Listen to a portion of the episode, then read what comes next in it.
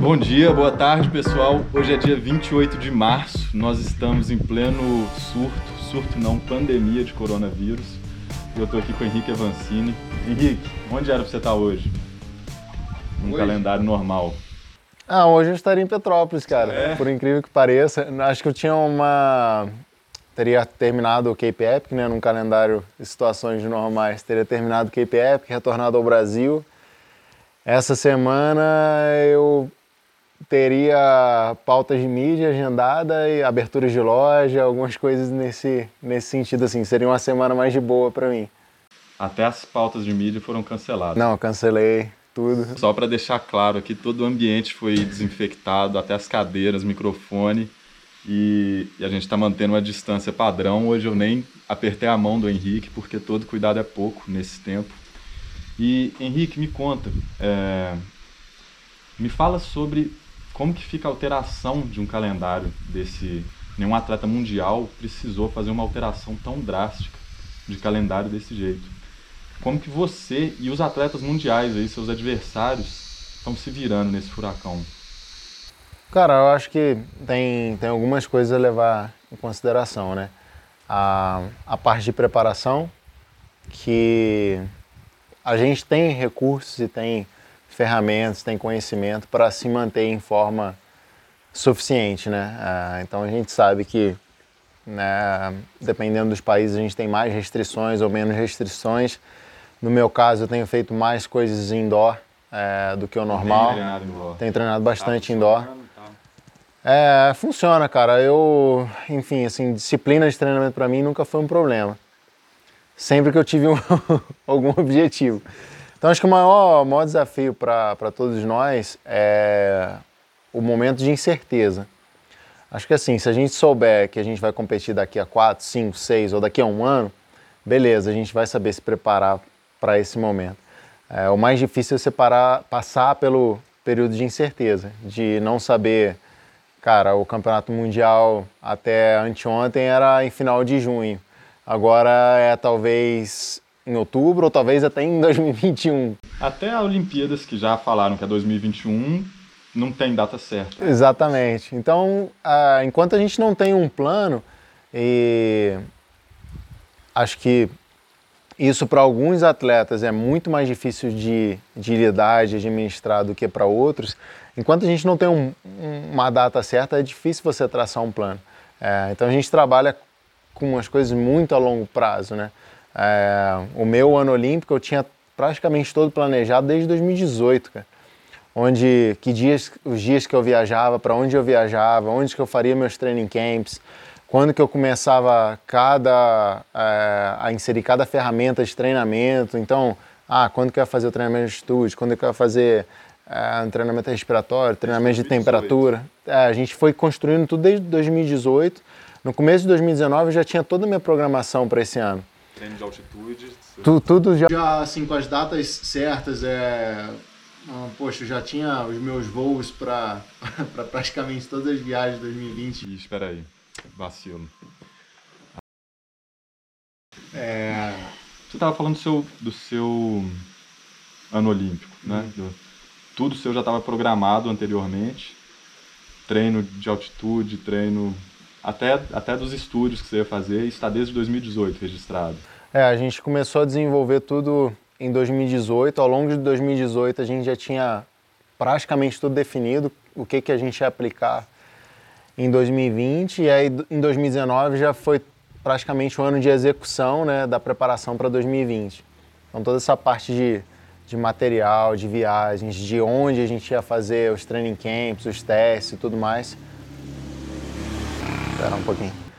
E, e aí, enfim, quando a gente passa nesse momento agora, é, acho que o que mais exige de todo mundo é poder de adaptação.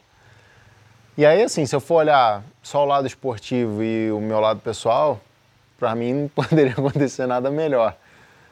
Porque, enfim, olhando para os caras que são os principais concorrentes, as escolas né, dos principais concorrentes, no geral, são caras extremamente metódicos, né? Muito protocolares. Então, quando as coisas saem um pouco do, do eixo, para esses caras às vezes é bem mais difícil. Igual uh, vendo uma entrevista do, do Vanderpool, ele o cara ficou super para baixo assim, porque ele já ele já tinha tudo planejado, ele fez um plano de quatro anos para uh, de forma crescente para chegar no melhor dele em 2020.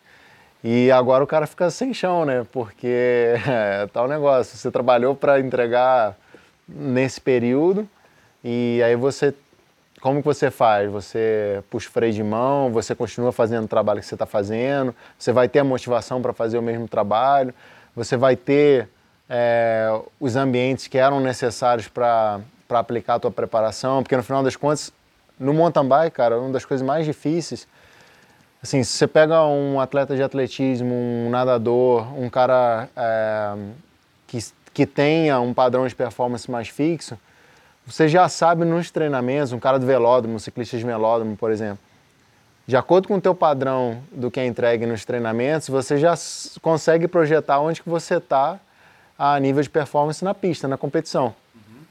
No mountain bike a gente não tem isso, cara.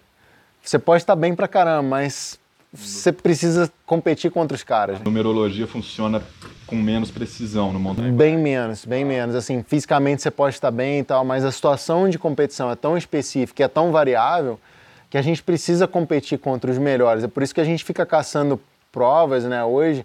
É... Assim, eu, eu tenho que competir contra outros caras muito bons, porque senão a prova deixa de ter muito valor para mim. Tem o valor da, da, do resultado em si, mas não tem esse valor da comparação. E a gente precisa muito no mountain bike de ter essa oportunidade de comparação com os outros atletas. Ou seja, cada competição é um treino importantíssimo, é um referencial. Uma avaliação, eu diria. Não um treino, mas é uma, uma avaliação. Assim, é importante para você construir o teu parâmetro. Tá. Mas volta ali no que você falou. Então você tem a sensação de que seus concorrentes, eles se desorganizaram mais com a notícia do que você. Não, eu também me desorganizei pra caramba. Não, total. Você falou que 2018, desde 2018 planejando tudo, e aí agora você tomou esse tombo. Mas você acha que os caras talvez estão mais. sofreram mais que você? Eu acho que sim, cara, pelo lado cultural. No, no fim das contas, a gente é que tem sempre que tá dando um jeito para as coisas funcionarem, sabe? Então, é, talvez eu esteja mais acostumado a tomar esses, esses baques assim, né? Pelo passado e tudo mais.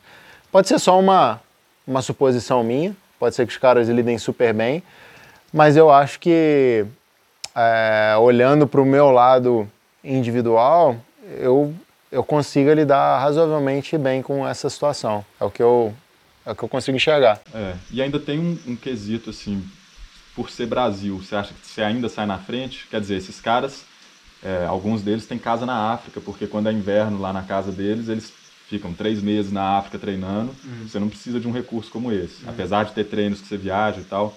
E agora, num surto desse de corona, você acha que por estar no Brasil, e alguns estão lá, Itália, Espanha, você sai na frente também? Você tem, uma, ah. você tem um, um, um training camp desse aqui, você tem uma pista é. dessa. Acho que isso não gera um impacto menor do que a gente pode, pode achar. Quando se fala ali dos atletas mais tops, todo mundo tem, tem recursos, tem ferramentas. Às vezes uns mostram mais do que outro, do que outros, mas assim todo mundo tem tem lugares para é, se isolar e treinar com qualidade. É, acho que é variável, cara. Né? A gente tem o, o ponto do, da curva da pandemia. Então, assim, a gente talvez ainda vai enfrentar o, o pior momento. É, então, tem tudo isso que influencia e que eu acho que são é, é muito variável, sabe, para você falar se eu tenho uma vantagem ou os caras têm uma vantagem. Eu acho, cara, olhando para o lado esportivo da nossa modalidade, a, a situação que a gente está passando agora nunca colocou todo mundo numa situação de tão igualdade. Porque é um problema global, todo mundo tem que lidar, todo mundo tem que se adaptar é, em momentos diferentes, mas, cara, a curva de timing aí talvez varie de um a três meses, de, dependendo de se você está hemisfério norte, hemisfério sul, dependendo de temperatura e tudo mais. Mas, assim, na real, a temporada de todo mundo sofreu um impacto e todo mundo tem que se adaptar. É, e eu, eu vejo isso como a, situação de mais igualdade esportiva que a gente poderia ter. É todo mundo perde, né? Todo, todo mundo, mundo é um perde. desafio novo para os atletas, para as equipes, treinador, fisioterapeuta, Exato. empresário, patrocinador. Ah. Apesar de não ter datas novas, você, você e, não, e aí fica difícil fazer um planejamento. Vocês estão trabalhando, você está treinando. Como que estão seus treinos? Você, você sente que você está numa pré-temporada ou você não fez esse, esse slowdown? Você está em temporada, você está em treino crescente? É, a, pô, a primeira coisa que eu fiz foi cuidar da minha cabeça, de é, permitir eu, eu gastar a concentração que eu fiz para o KPF. Então, eu construí uma forma excelente, mentalmente, toda a parte de preparação, toda a energia que você coloca para um evento. Aí quando é tirada essa, essa oportunidade, isso assim, eu já passei por situações individuais e agora coletivamente, né? Quando você perde essa oportunidade, cara, é, o mais errado de você fazer é querer seguir, sabe? Não, vou, tô bem, vou continuar treinando e tal, porque isso corrói a tua cabeça. Então, a primeira coisa, eu voltei do KPF, cara, e me desliguei durante uns dias e esqueci de bicicleta. Pô, engordei acho que uns 3 quilos nessa semana. Assim, pô, relax total. É, esperei a minha cabeça esvaziar daquela energia que eu tinha para a prova. Quer dizer, teve, você teve um movimento, aquela coisa oposta ao, ao perfil do overtraining, do do workaholic, que quer produzir o tempo inteiro. Você, você tentou romper com isso imediatamente quando você viu que então, cara, uma situação crítica. Eu já passei por essa situação no passado. É quando você está bem demais e não tem onde gastar, sabe? E aí você faz besteira. Então, assim. Onde, cara, por exemplo, você cometeu esse? Ah, em, em, situações como essa no, no, KPF, no, no passado. O KPF do ano passado foi uma dessas, cara, que eu terminei o KPF bem demais. É, tava voando, foi a minha melhor forma do ano um shape acima do E aí eu não me desliguei o suficiente depois da prova, sabe? E aí, quando eu fui pagar a conta, fui pagar a conta cinco, seis semanas depois, e aí eu paguei uma conta alta pra caramba. Eu cheguei na primeira Copa do Mundo na minha pior, no pior shape do ano, cara. Aí eu, putz, cara, aí foi, foi uma, uma, uma cagada assim considerável. É, e em outras situações também. Então hoje a primeira coisa que, que eu me permito é, cara, é o que é que eu tenho que descansar, eu tenho que deixar minha cabeça pronta de novo para voltar a trabalhar. E aí voltei, voltei aos treinos agora essa semana, adaptei muita coisa, estou treinando mais indoor, bem mais do que geralmente eu treino. Não tenho treinado em locais públicos, em estradas, é, então tenho treinado principalmente na área de reserva, que é, é a partir de onde eu moro, que é uma área onde não tem construção, não tem trânsito, não tem outras pessoas é, tem um risco praticamente zero de, de infecção e também um risco muito menor de eu me envolver em algum acidente ou algo do tipo. Estou é, me restringindo bastante nesses, nesses dias, contato social praticamente zero, só fico em casa e tenho saído basicamente só para necessidade. Não? começar a gritar demais aí, a gente perde por aí. Né? Tenho saído só para necessidade básica, no supermercado principalmente. E é isso, cara. Esperando agora um pouco mais de atualização. A maneira como eu estou trabalhando é como geralmente eu gosto de trabalhar. Eu não gosto de treinar a 90%, então estou treinando como se eu tivesse uma competição daqui a um mês. Tá. Tô. Só que o que eu mudo é o meu período de recuperação. Então, geralmente, se entre blocos de treino, eu uso muito ainda o, o, sistema de blocos de treino, é, onde eu treino de 4 a 8, 12 dias de uma forma mais intensa, mais sobrecarregada. E aí, geralmente, eu tenho um, dois, três dias que são os dias de absorção. O que eu estou fazendo é ampliando esse tempo de absorção de recuperação. Então, é, permito meu corpo não só absorver o, o, trabalho que foi feito, mas também até perder um pouquinho de forma e tal, e, e manter um pouco de, de gordura para queimar. Ou seja, algo meio próximo a uma pré-temporada, né? Relativamente próximo a uma pré-temporada, mas assim, eu já estou indo é, na sequência agora do trabalho, eu já vou começar a trabalhar o que seria o meu trabalho voltado para uma Copa do Mundo mesmo, a parte mais de, de preparação do cross-country. Tá. É, me fala sobre o adiamento das Olimpíadas. A gente viu que você, pós-KPF, que você deu uma sumida mesmo, você demorou um pouco a se pronunciar e pós a, o adiamento oficial das Olimpíadas, você se pronunciou como com uma certa um, um posicionamento contrário ao que aconteceu. com relação às equipes que forçaram esse adiamento. Ah. O que, que foi exatamente que aconteceu e o que, que você acha que deveria ter acontecido para ser mais natural? Ah, bicho, uh, assim, eu estava acompanhando as coisas nos bastidores, né? É, bastidores esportivos global e principalmente no Brasil. E assim, eu acho que alguns atletas são, são um pouco fora de, da realidade, cara. É, primeiro, em relação ao que é o nosso papel social, e em segundo, qual é o impacto real dos atletas, né? E o quanto que tem coisas que às vezes os atletas acham que estão tendo um super impacto e que na verdade eles estão só sendo influenciados por, é, por objetivos ou por razões secundárias que são muito maiores do que a competição em si. É, Jogos Olímpicos, cara, é uma coisa complexa, né? É uma, uma mega indústria, tem um lado extremamente protegido e tem um lado extremamente explorado. É, o que eu não, não curto, cara, é, é o argumento que foi utilizado num primeiro momento, porque a pressão, toda a pressão política dos bastidores foi feita pelo receio de qualidade de preparação. E aí, beleza, isso é óbvio que é justo, óbvio que qualquer atleta olímpico quer chegar nos Jogos Olímpicos no seu melhor, mas é, primeiro, é um, é um, como eu falei antes, né, é uma pandemia global. Acho que nunca, todo mundo fala, ah, mas é desigualdade de preparação, desigualdade de chances de classificação. Nunca a gente teve uma situação que igualasse todo mundo como a gente tem agora. Todo mundo precisa se adaptar. É, então, assim, cara, disparidade econômica, você não se adapta por, pela tua vontade, entendeu? Quando é uma pandemia que você não tem acesso, todo mundo não pode ir a um ginásio, todo mundo tem que fazer uma preparação alternativa, isso é muito mais viável ter uma adaptação a nível global do que a, a níveis locais. Então o esporte é injusto. Não vem falar comigo, cara, que eu construí uma carreira num esporte que não era desenvolvido no Brasil. Não vem falar comigo que é, eu tive as mesmas condições que um europeu teve, porque eu não tive. É, então a gente precisa ser um pouco mais realista nesse, nesse teve essa conversa com, com o Thiago Vinhal esses dias também, né? Tive, a gente, a gente foi um pouco nesse, nesse, nesse viés aí.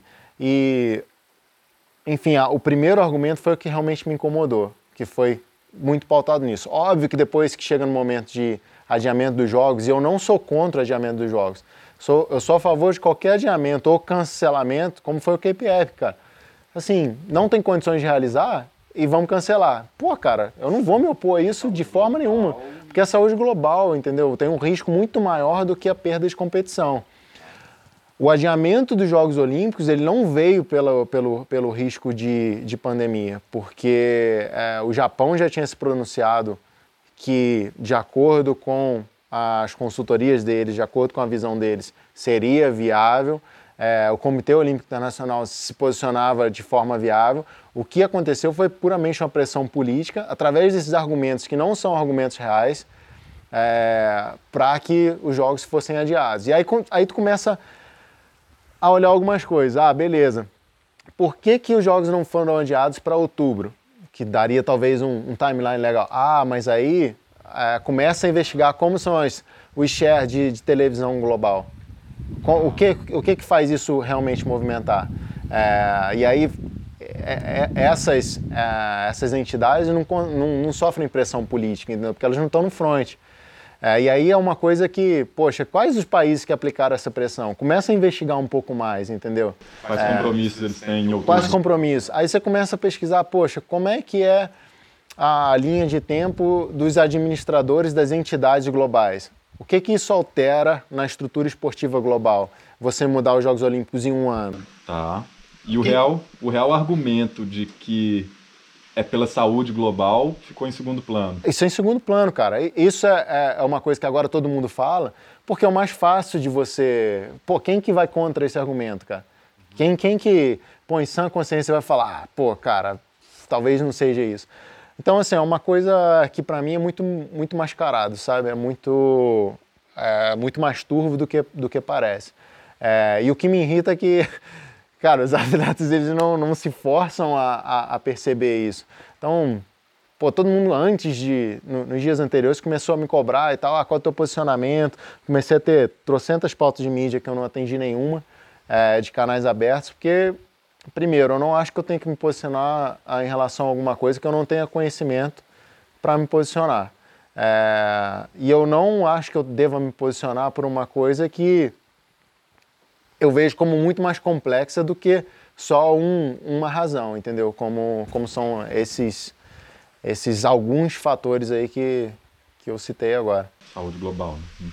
Saúde global, óbvio, cara, que, que tá em pauta, entendeu? Mas a, essa decisão do adiamento agora, do jeito que foi feito, não, é só um argumento para justificar.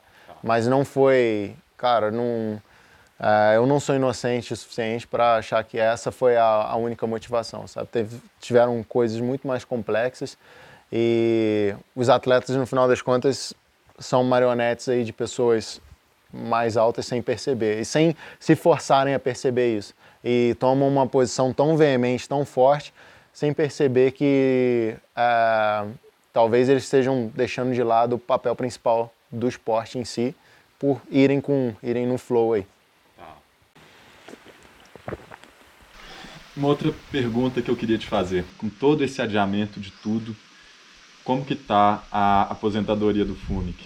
Ele conversa sobre adiar também essa aposentadoria? Ah, isso eu não... Pô, eu nem, nem cutuquei ele ainda. É, falei com ele algumas vezes aí nesses últimos dias, mas é, nem, nem toquei no assunto porque eu acho que é uma coisa muito mais muito mais complicada para a cabeça de um cara que estava extremamente concentrado nesse ano, pô, dedicou uma vida ao esporte e tinha planos futuros pós, pós aposentadoria e tá vendo o ano, né, que era o ano do adeus dele, se desfazendo. É, então, pô, era Jogos Olímpicos, era o Mundial praticamente na casa dele, a cidade vizinha dele, então na região é, que, ele, que ele cresceu. E, enfim, Cape Epic, que era um grande objetivo nosso, tudo isso. Então acho que é muito complexo para a cabeça do cara para ele tomar uma decisão a curto prazo e, e, principalmente, se ele tomar a decisão, ele ter a certeza que ele vai conseguir estender essa motivação dele. O cara tá fazendo isso, né, cara, há, há 22 anos. É, Quantos anos ele tem? Ele tá fazendo 38 agora na segunda-feira. É, tem 20 anos, faço também. Você faz no segunda-feira? Mas não 38. A gente faz aniversário no mesmo é, dia. Seu aniversário é no dia 30 agora, é, né? Que é. massa. E, e aí, enfim, cara, pô, acho que é uma situação, pô, bem mais complicada do que de todos os outros atletas aí. Ele, a digestão dele ele vai demorar um pouco mais, né? Do que a sua que você explicou. E seus atletas como é que estão? Marcela, Pedro, Ulan, que pô, fez uma campanha impressionante aí em Araxá. Miller. Edinho tá de braço quebrado. Cara. Como é que eles estão? Ah, algumas situações assim diferentes, né? O, o Guilherme ele tem que lidar com incerteza, porque a gente não sabe como que vai ser o processo de classificação olímpica. Ele está basicamente ali à frente do Cocuz, empatado com o Cocuz, e aí depende de, de como for é, com as provas que vão entrar, se, se a UCI vai congelar o ranking e tal. Até agora está congelado, não está tendo corrida, né? Está congelado e tal, mas aí depende o que, que eles vão fazer e qual vai ser a decisão da, da CBC em cima disso. Então, para ele é um cenário de mais incerteza. Ele tem que lidar com, com a incerteza para depois tomar uma decisão e ter um plano de, de ação. É, para o Lan, eu acho que pô, o moleque começou o ano super bem, fazendo um mega salto de, de qualidade de, de performance, aprendendo muito e com muita vontade de continuar aprendendo. E aí você colocar o cabresto nele e falar, ó, agora você tem que ficar um pouco mais é, paciente, continuar aplicando as coisas numa velocidade mais, mais gradativa, é, é difícil pra caramba. Para um garoto de 22 anos que, poxa, de uma temporada para outra está competindo com os melhores do país dele. É, então é difícil para o cara é, gerir tudo isso. O Edinho, acho que né, eu sempre falo com, com eles assim, cara, é, mesmo nos momentos difíceis, sempre tenta aceitar né, o que a vida te traz. Uhum. E, e, foi muito, muito difícil para ele, cara, esse começo de ano, ele ter, ter quebrado ali o, o punho porque ele estava super motivado, estava indo para uma outra categoria, subindo para a categoria elite, é, nova equipe, nova bike, é, o nosso time cresceu para caramba, então ele estava é, extremamente empolgado de, de querer entregar isso. E aí antes da primeira prova, pô, o cara tem, um, tem uma queda e tal, quebra-punho, estaleiro. E aí, no meio tempo, começa a explodir tudo isso, sabe? É, no final das contas, para ele, é, talvez ele vai ser o atleta que vai ter que lidar com menos dificuldades daqui para frente porque ele precisava do tempo para trabalhar, para voltar com calma, fazer as etapas dele. E ele não investiu tanto antes, porque quando ele começou a ficar em forma, pré-prova ali, ele, ele teve o, a queda e a fratura. É, então acho que é uma, uma lição legal assim para ele, sabe? Não é que ele se sinta bem com isso, mas uh, acho que vai ensinar bastante a, a ele a, aprender com esses momentos assim. Quando a gente tem às vezes um momento difícil, se a gente continua empenhado em, em passar por aquilo de uma forma positiva de crescimento, às vezes as coisas retornam para gente. E aí a Marcelinho e o Pedro são atletas mais novos, né, cara? Acho que o, o mais difícil para eles é, é, cara, controlar aquela ansiedade, sabe? Porque uh, eles ainda pela idade, né, e ainda por estarem construindo muito e buscando muito construir, eles acabam tendo muita energia, assim. Aí quando você não tem essa energia, os objetivos das provas, para eles é muito mais difícil quando você é mais novo, assim. É muito mais difícil você olhar longe, principalmente quando você ainda não, não alcançou muita coisa.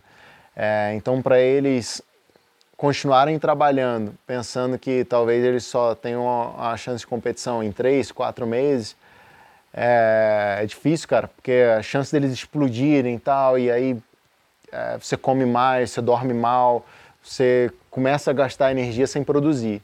Esse é o maior problema para um atleta mais novo. E aí para os dois é essa é a situação. A gente mandou todos eles para casa assim que, que as coisas começaram a, a, a, ficar um pouco mais intensas no Brasil. Eu fiz uma reunião com cada um deles e tal, a gente mandou todos eles para casa. Eu acho que num momento desse é, você não precisa ter um ambiente muito profissional, se você não tem nada para entregar a curto prazo. Então é melhor você ter um ambiente mais caseiro, mais confortável, é, e que a tua mente não fique presa num ambiente de trabalho sem poder entregar o teu trabalho. E aí a gente mandou todo mundo para casa e aí eu tento manter contato com eles de uma forma também um pouco mais distante.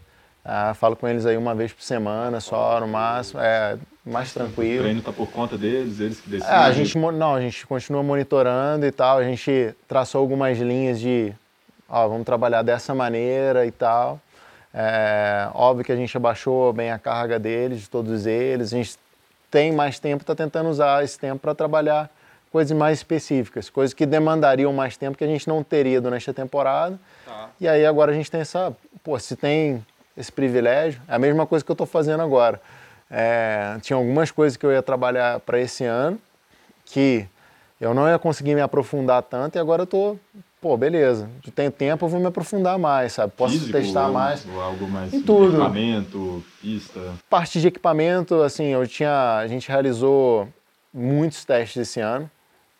É, e agora eu já incluí mais, nas próximas duas semanas, eu já tenho é, agendado mais duas sessões de teste fazendo telemetria, fazendo alguns testes específicos de, de equipamento. E aí, se eu tenho esse tempo agora, cara, era um tempo que eu não, não ia conseguir fazer isso. E se tem ali onde uma margenzinha de melhora, eu consigo investir um pouco mais, eu vou, vou usar esse tempo com, com inteligência. Que maneiro. É, uma última, um último ponto aqui para a gente fechar. Na, na live que você fez com o Vinhal, você falou uma, uma, respondeu uma pergunta excelente que você falou eu sou muito mais motivado a novas conquistas do que repetir as conquistas que eu já tive. Hum.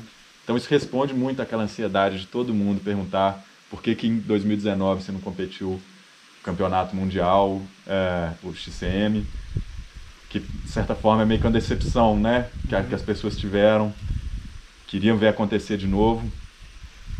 O que, que são essas conquistas novas que te motivam futuramente? Claro, a gente já, na nossa última conversa, a gente falou de Cape Epic, de Olimpíadas, uhum. mas aí para frente que a gente desconhece, o que, que, você, que, que te motiva, o que, que te provoca? É, assim, uh, às vezes a galera tem a dificuldade de entender que para tu realizar certos, certos feitos, você tem que ter uma motivação enorme para trabalhar. Não é só se dedicar àquilo ali, mas a, a tua vontade de dedicar, de buscar aquilo, tem que ser gigantesca.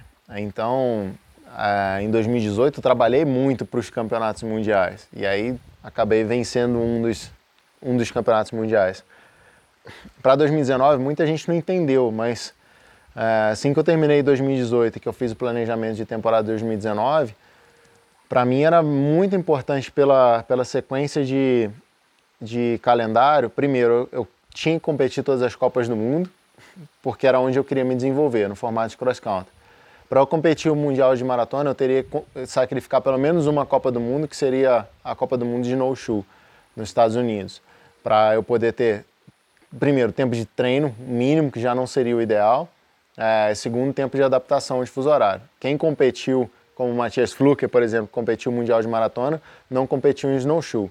Então eu teria que sacrificar uma coisa que era importante para o meu desenvolvimento a longo prazo e teria que sacrificar se eu me preparasse ali, fosse para a Europa, competisse um mundial de maratona, eu não conseguiria fazer algo que foi extremamente importante, cara. Eu passei duas semanas e meia no Japão no ano passado, testando diferentes áreas onde eu faria o meu, meu training camp pré-olímpico, é, reconhecendo pistas, reconhecendo academia, é, poxa, fazendo é, qual quarto que eu vou ficar, na, na pousada que eu vou ficar, então, assim, são coisas mínimas, cara, mas se você não se dá o tempo para trabalhar e quer sempre repetir coisas, você não consegue fazer o trabalho bom necessário para subir o nível. E, assim, eu não tenho um nível bom o suficiente para achar que eu largo toda a prova e, e, posso ganhar.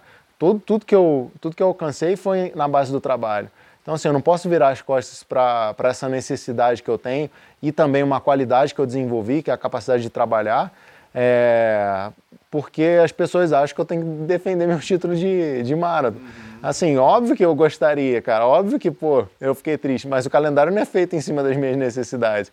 E os meus objetivos maiores, e o que realmente me alimentava, não era isso, entendeu? Isso que eu acho que é a melhor explicação, não é?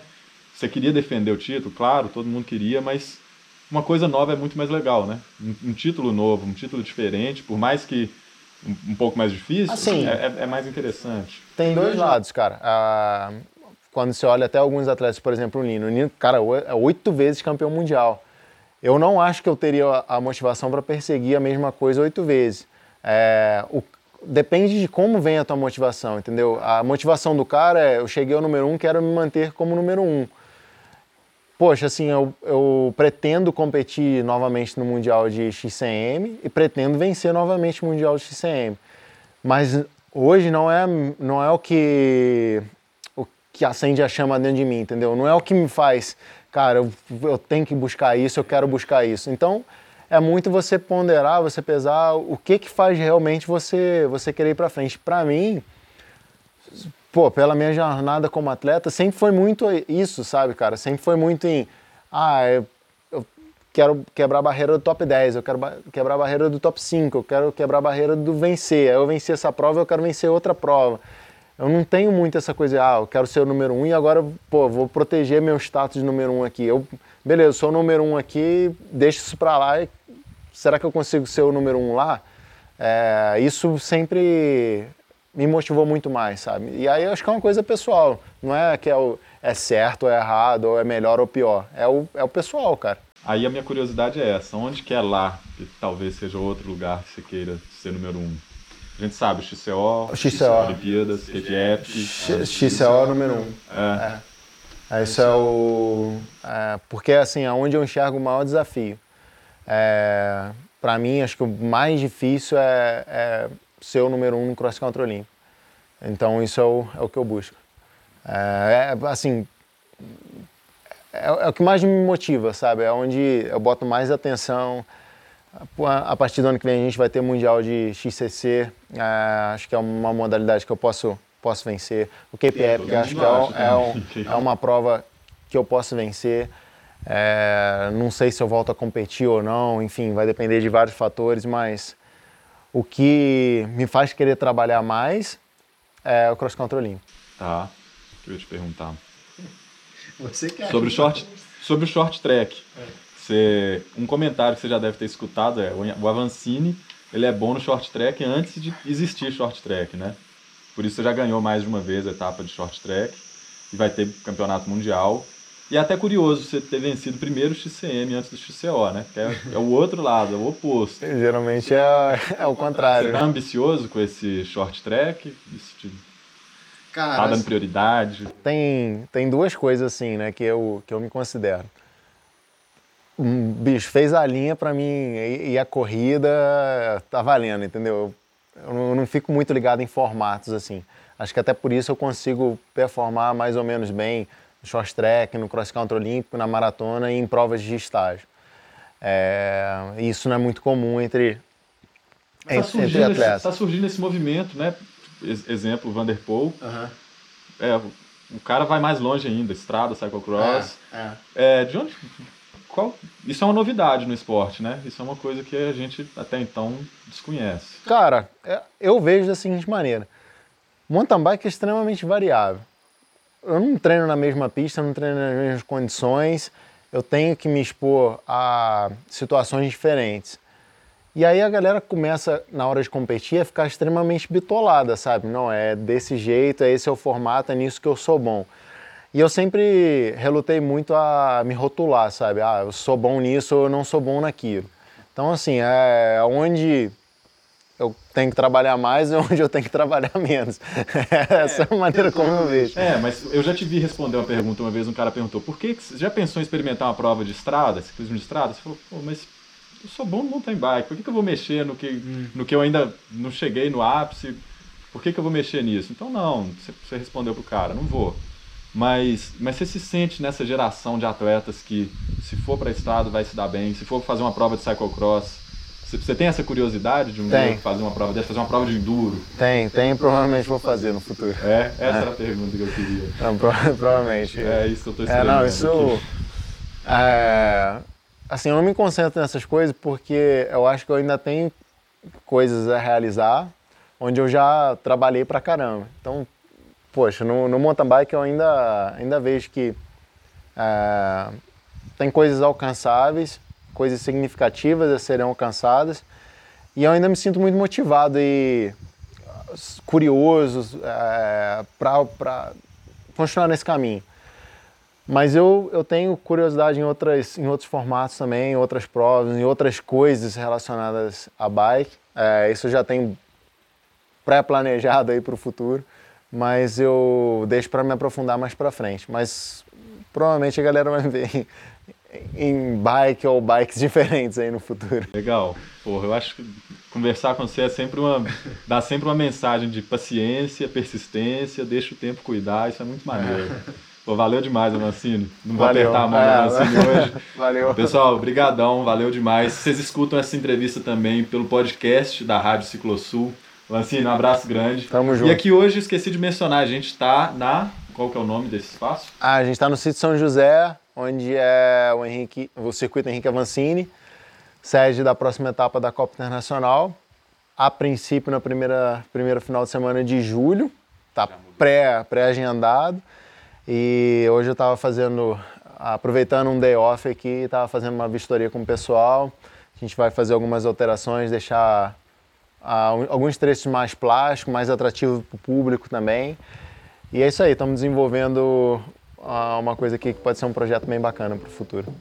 Legal. Valeu demais, gente. Um abraço. Valeu. Pô, Show. Valeu, Avancini. Fechou? Pegou? Ó, oh, rendeu esse também, mais doido. Ó, vou mostrar para vocês quem aqui que tá abrindo o portão para mim, ó. Obrigado, hein, doutor? Depois eu deixo um cafezinho aí pra você. Valeu demais.